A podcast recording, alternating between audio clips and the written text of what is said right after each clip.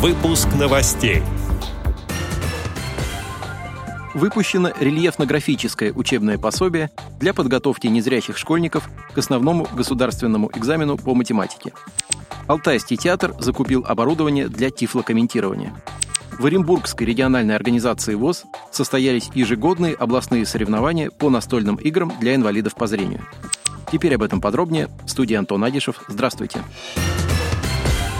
четвёртого октября в Оренбургской региональной организации ВОС прошли ежегодные областные соревнования по настольным играм «Крестики-Нолики», «Квикса», «Унна» и «Гоблит». Соревнования собрали восемнадцать участников из Илекской, Оренбургской городской, Оренбургской сельской и Орской местных организаций ВОС.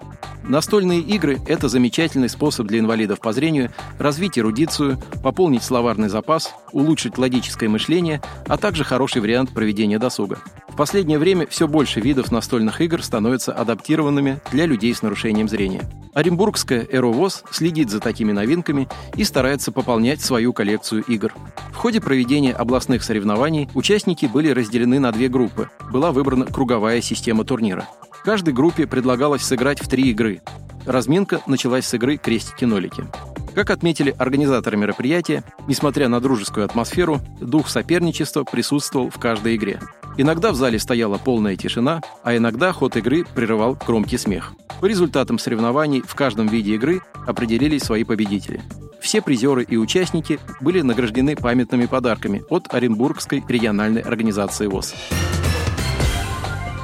Алтайский театр имени Валерия Золотухина получил грант по программе для незрячих и слабовидящих людей «Особый взгляд» благотворительного фонда Алишера Усманова «Искусство, наука и спорт». На средства гранта было закуплено новое оборудование. Это специальный передатчик и аудиоприемники, которые будут помогать незрячим людям лучше понимать происходящее на сцене. На аудиоприемник, который выдается незрячему или слабовидящему посетителю театра, будет транслироваться речь тифлокомментатора. Оборудование впервые опробовали на спектакле «Временно доступен», на который пригласили незрячих театралов. После показа спектакля для них была проведена экскурсия по театральному закулисью.